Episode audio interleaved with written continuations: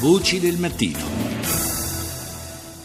Parliamo della situazione politica in Spagna, lo sapete, bloccata a livello nazionale dalle contrapposizioni fra i partiti e dalla mancanza di una maggioranza che consenta la formazione di un governo. Eh, la situazione potrebbe cambiare o quantomeno essere influenzata in prospettiva dall'esito delle ultime elezioni eh, locali che si sono svolte nel paese basco e in Galizia, che hanno visto un vero e proprio tracollo per il partito socialista.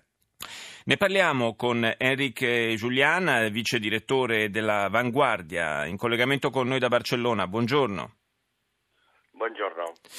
Dunque, il, eh, che ci fossero dei contraccolpi sui socialisti, visto l'esito eh, di queste due consultazioni e direi anche delle precedenti, ormai è, è da, da, parecchio che il Partito Socialista appare in fase eh, di crisi, in, fase, in, fase calante per quanto riguarda i consensi, era, dicevo, praticamente scontato. La mossa eh, di Sanchez eh, è stata quella di confermare il no a qualunque ipotesi di sostegno a un governo guidato dal popolare Rajoy, ma al tempo stesso eh, prova ad andare a una verifica all'interno del partito stesso, dello PSOE. Sì, la situazione politica spagnola ogni giorno che passa diventa un po' più complicata.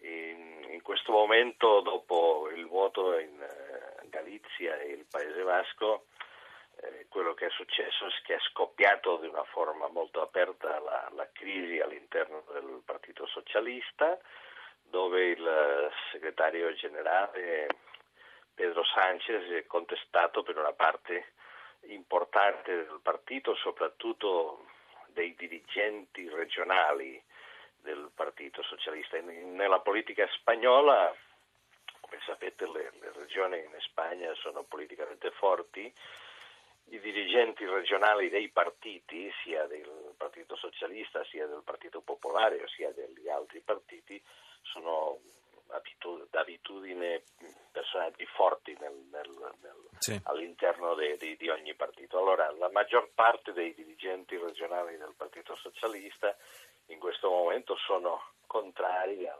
contrario, eh, alla, alla, alla leadership di di Sanchez. Allora la risposta di Sanchez è stata quella di convocare un congresso uh, uh, del, partito, del, partito, Socialista, di convocare le elezioni primarie per, per la uh, elezione del segretario generale, perché nel, all'interno del Partito Socialista il segretario generale viene eletto per elezioni primarie contando che la maggior parte dei militanti della base del Partito Socialista è favorevole invece alla sua linea contraria, ostinatamente contraria a, dare, a far possibile la formazione di un governo guidato dal Partito Popolare.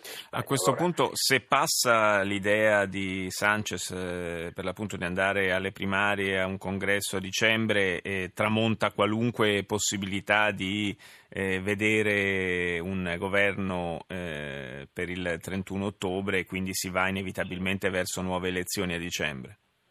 La situazione è un po' pazzesca perché il congresso si, mm, sarebbe, si, si, si, farebbe in due fasi. La, prima, la, prima fase sarebbe il 23 ottobre, elezioni primarie per eleggere il segretario generale, e poi a novembre il congresso, la discussione di linea.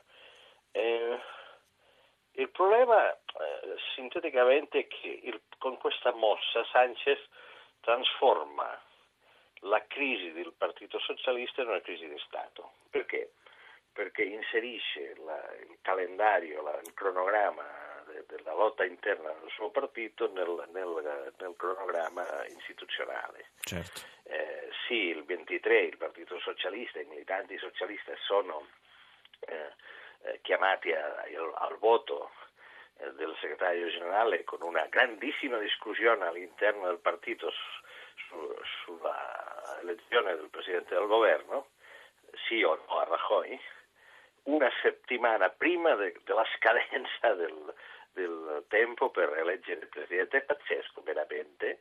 Allora, mm, con questa mossa il Partito Socialista trasforma la sua crisi politica interna in crisi di Stato. In questo momento, in questo momento secondo me, eh, la Spagna eh, va direttamente alla terza convocatoria elettorale che sarebbe al mese di dicembre. È, è, veramente una situazione un po'... Eh, molta gente attonita. No? Beh, anche, perché, e... anche perché reduce dal eh, clamoroso nelle proporzioni successo in Galizia il Partito Popolare di Rajoy eh, sì, anche, sì. anche, sfruttando questa debolezza del, dei socialisti, può certamente puntare in, in, ter, in un terzo voto anticipato a eh, incrementare i, i, propri consensi, certo. ma difficilmente può sperare di arrivare a avere la maggioranza per governare. Forse terza, questa terza volta, secondo me, per questa è un'opinione molto personale, eh, penso che il Partito Popolare sarebbe vicino a una maggioranza più, più operativa. Eh, vediamo, a dicembre eh, dell'anno scorso eh, il Partito Popolare ha avuto un calo fortissimo, da, aveva 168 deput- eh, deputati sì. in Camera, la maggioranza assoluta, e ha calato fino a 123, ha perduto più di 60 deputati, una batosta importante, ha perso più di 3 milioni di voti.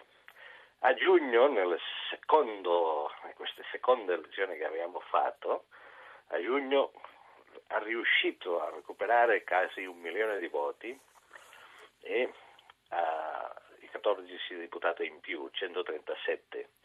Secondo me a dicembre se ne va vicino a 150. E allora la situazione dal punto di vista della strategia del Partito Socialista e della sinistra è un po' pazzesca perché